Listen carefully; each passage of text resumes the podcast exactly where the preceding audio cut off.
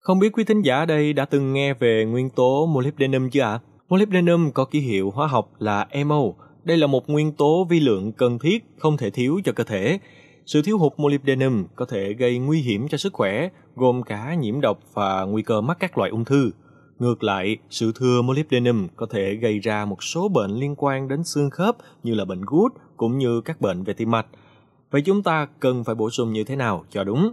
Hãy cùng tìm hiểu trong podcast ngày hôm nay nha. Molybdenum là một nguyên tố rất quan trọng trong nông nghiệp. Nó giúp cây trồng phát triển mạnh mẽ và gần đây, nghiên cứu đã khẳng định rằng nó cũng rất quan trọng cho cơ thể của con người. Có thể bạn chưa biết nhưng mà trong cơ thể của chúng ta có khoảng từ 5 cho đến 10 mg molybdenum và chủ yếu là tập trung ở gan và thận.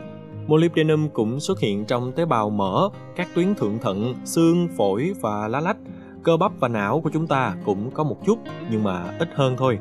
Với cơ thể, vai trò chính của molybdenum là giải độc. Nó có khả năng chuyển đổi những chất muối độc sulfit thành muối sulfat, không gây hại cho cơ thể chúng ta.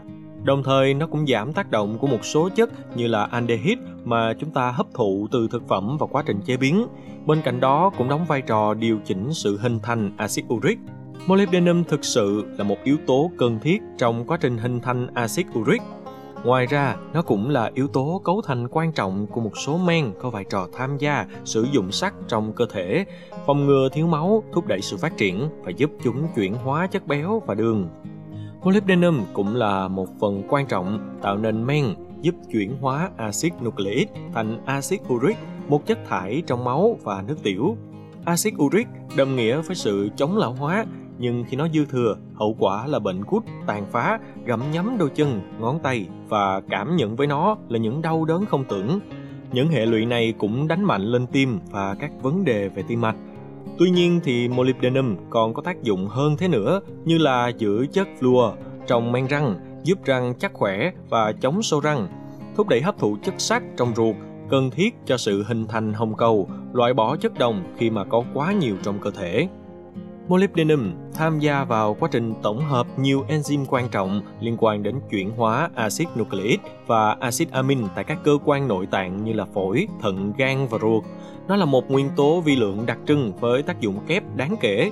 Vì vậy, nếu mà thiếu molybdenum, cơ thể cũng dễ mắc nhiễm độc, tim đập mạnh, nè, thở dốc và cảm giác lo lắng, thậm chí đe dọa về bệnh ung thư. Tuy nhiên, sự thừa thì làm giảm mức chất đồng trong cơ thể và gây ra một số vấn đề về khớp như bệnh gút. Vậy, những trường hợp nào cần bổ sung thêm molybdenum? Theo Phó Giáo sư Tiến sĩ Trần Đáng, nguyên Cục trưởng Cục An toàn Thực phẩm Bộ Y tế nhấn mạnh rằng, nguồn cung cấp molybdenum trong cơ thể người đến từ các loại rau quả, đặc biệt là đậu, hạt đậu và ngũ cốc. Trong khi đó, thịt cá và sữa có hàm lượng molybden thấp hơn. Quá trình hấp thụ molybden bắt đầu từ ruột, nơi nó được hấp thụ từ thức ăn và chuyển vào máu dưới dạng muối molybdate, lan truyền khắp cơ thể trước khi được loại bỏ qua đường tiểu và quá trình tiêu hóa. Lượng molybden tích lũy trong gan và thận rất ít, không bao giờ vượt quá 10 lần giới hạn bình thường. Mỗi ngày, cơ thể chúng ta có thể hấp thụ khoảng 0,1 mg molybdenum từ thức ăn và có thể nhận thêm 0,3 mg một ngày từ nguồn bổ sung. Hàm lượng molybdenum trong thức ăn phụ thuộc vào chất lượng đất trồng lương thực và rau. Thông thường chỉ cần ăn uống bình thường, không có nguy cơ thiếu molybdenum. Người bình thường mỗi ngày cần hấp thụ 75 cho đến 150 microgram một ngày. Đối với trẻ sơ sinh thì 30 microgram một ngày, trẻ từ 1 cho đến 3 tuổi thì 40 microgram một ngày, trẻ từ 4 cho đến 9 tuổi 50 microgram một ngày, trẻ từ 10 đến 12 tuổi 100 microgram một ngày.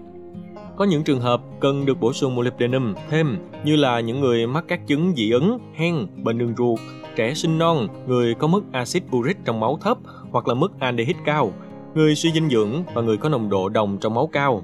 Tuy nhiên, cần lưu ý rằng Việc hấp thụ hàng ngày molybdenum vượt quá 5mg hoặc hơn có thể gây hiện tượng ngộ độc.